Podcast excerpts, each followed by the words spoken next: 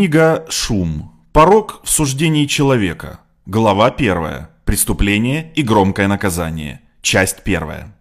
Предположим, что кто-то был осужден за преступление. Кражу в магазине, хранение героина, нападение или вооруженное ограбление. Каким будет приговор? Ответ не должен зависеть от конкретного судьи, которому поручено дело, от того, жарко или холодно на улице, или от того, выиграла ли накануне местная спортивная команда. Было бы возмутительно, если бы три одинаковых человека, осужденные за одно и то же преступление, получили бы радикально разные наказания. Одному испытательный срок, другому два года тюрьмы, а третьему 10 лет заключения. И все же это возмущение можно найти во многих странах, не только в далеком прошлом, но и сегодня. Во всем мире судьи уже давно обладают большой свободой усмотрения при вынесении соответствующих приговоров. Во многих странах эксперты отмечали эту свободу действий, и она считается справедливой и гуманной. Они настаивали на том, что уголовные наказания должны основываться на множестве факторов, включающих не только преступление, но также характер и обстоятельства обвиняемого. Индивидуальный пошив был бы злободневным вопросом. Если бы судьи были ограничены правилами, с преступниками обращались бы бесчеловечно. Они не рассматривались бы как уникальные индивиды, имеющие право привлекать внимание к деталям своего положения. Сама идея надлежащей правовой процедуры многим казалась требующей открытого судебного усмотрения. В 1970-е годы всеобщий энтузиазм по поводу свободы действий судей начал падать по одной простой причине – поразительное свидетельство шума. 1973 году на эту проблему обратил внимание общественности известный судья Марвин Франкель. До того, как стать судьей, Франкель был защитником свободы слова и страстным правозащитником, который помог основать Комитет юристов по правам человека. Организация, ныне известная как Human Rights First. Франкель мог быть свирепым, а в отношении шума в системе уголовной юстиции он был разгневан. Вот как он описывает свои соображения. Если обвиняемый в ограблении Федерального банка был осужден, он или она могли получить максимум 25 лет. Это означает количество лет лишения свободы от 0 до 25 лет. И количество лет лишения свободы, как я вскоре понял, меньше зависело от дела или отдельного ответчика, чем от отдельного судьи, то есть от взглядов, пристрастий и предубеждений судьи. Таким образом, один и тот же обвиняемый по одному и тому же делу может получить самые разные приговоры, в зависимости от того, какой судья занимается делом. Франкель не предоставил никакого статистического анализа в поддержку своего аргумента. Но он все же привел серию ярких анекдотов, показывающих неоправданные различия в отношении к похожим людям.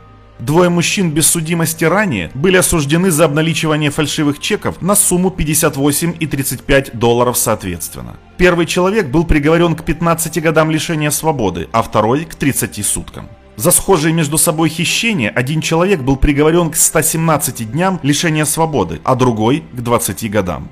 Указывая на многочисленные случаи подобного рода, Франкель выразил сожаление по поводу того, что он назвал почти полностью неконтролируемыми и широкими полномочиями федеральных судей, приводящими к совершаемым ежедневно произвольным жестокостям, которые он считал неприемлемыми для верховенства закона, а не людей.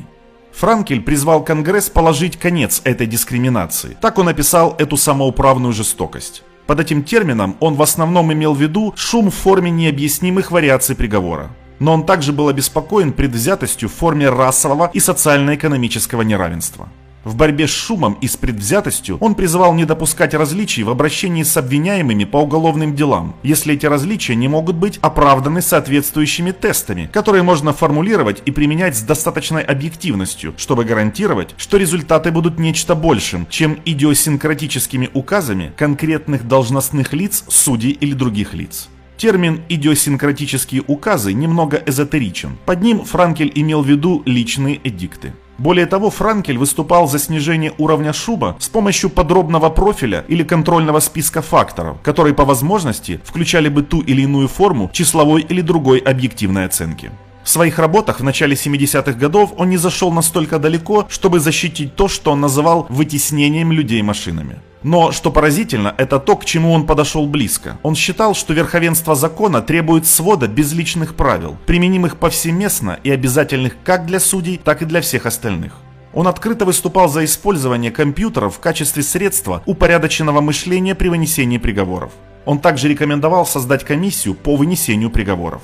Книга Франкеля стала одной из самых влиятельных за всю историю уголовного права, не только в Соединенных Штатах, но и во всем мире. Очевидно, недостаток его работы в том, что есть некоторая степень несоблюдения установленных формальностей. Она была умопомрачительна, но импрессионистична.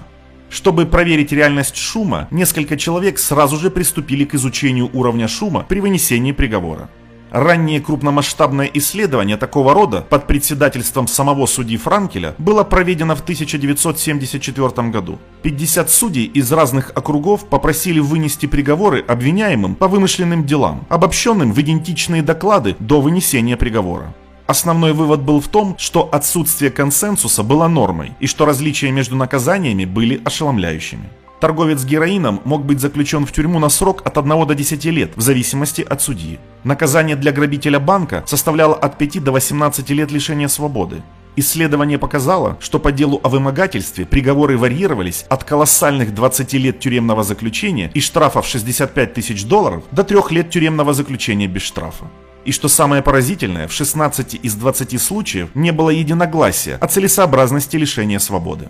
За этим исследованием последовала серия других, каждая из которых обнаружила столь же шокирующий уровень шума. Например, в 1977 году Уильям Остин и Томас Уильямс провели опрос 47 судей, попросив их вынести приговоры на одни и те же пять дел, каждая из которых связана с незначительными правонарушениями.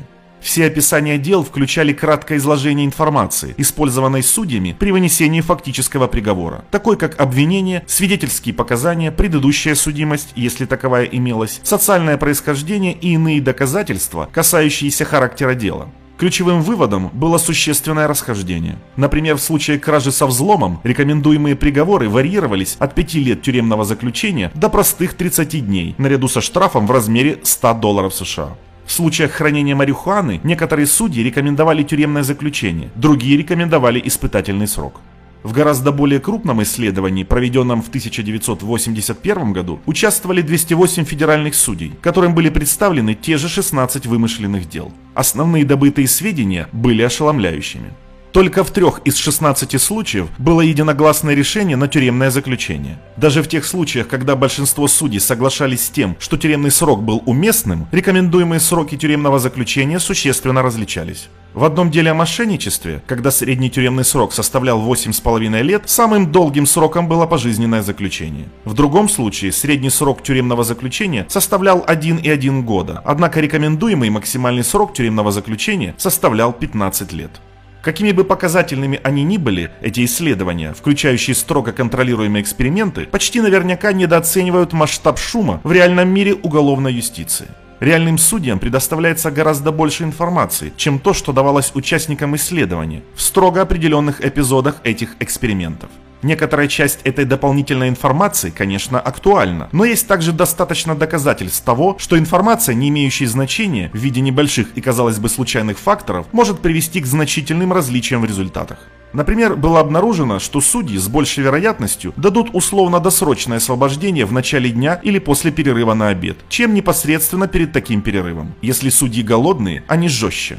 Анализ тысяч решений судов по делам несовершеннолетних показал, что когда местная футбольная команда проигрывает игру в выходные, судьи принимают более жесткие решения в понедельник и в меньшей степени жесткие решения в оставшиеся дни недели. Чернокожие подсудимые несоразмерно несут на себе бремя этой повышенной жестокости. Другое исследование рассматривало полтора миллиона судебных решений за три десятилетия и аналогично показало, что судьи более суровы в дни, следующие за поражением местной городской футбольной команды, чем в дни после победы.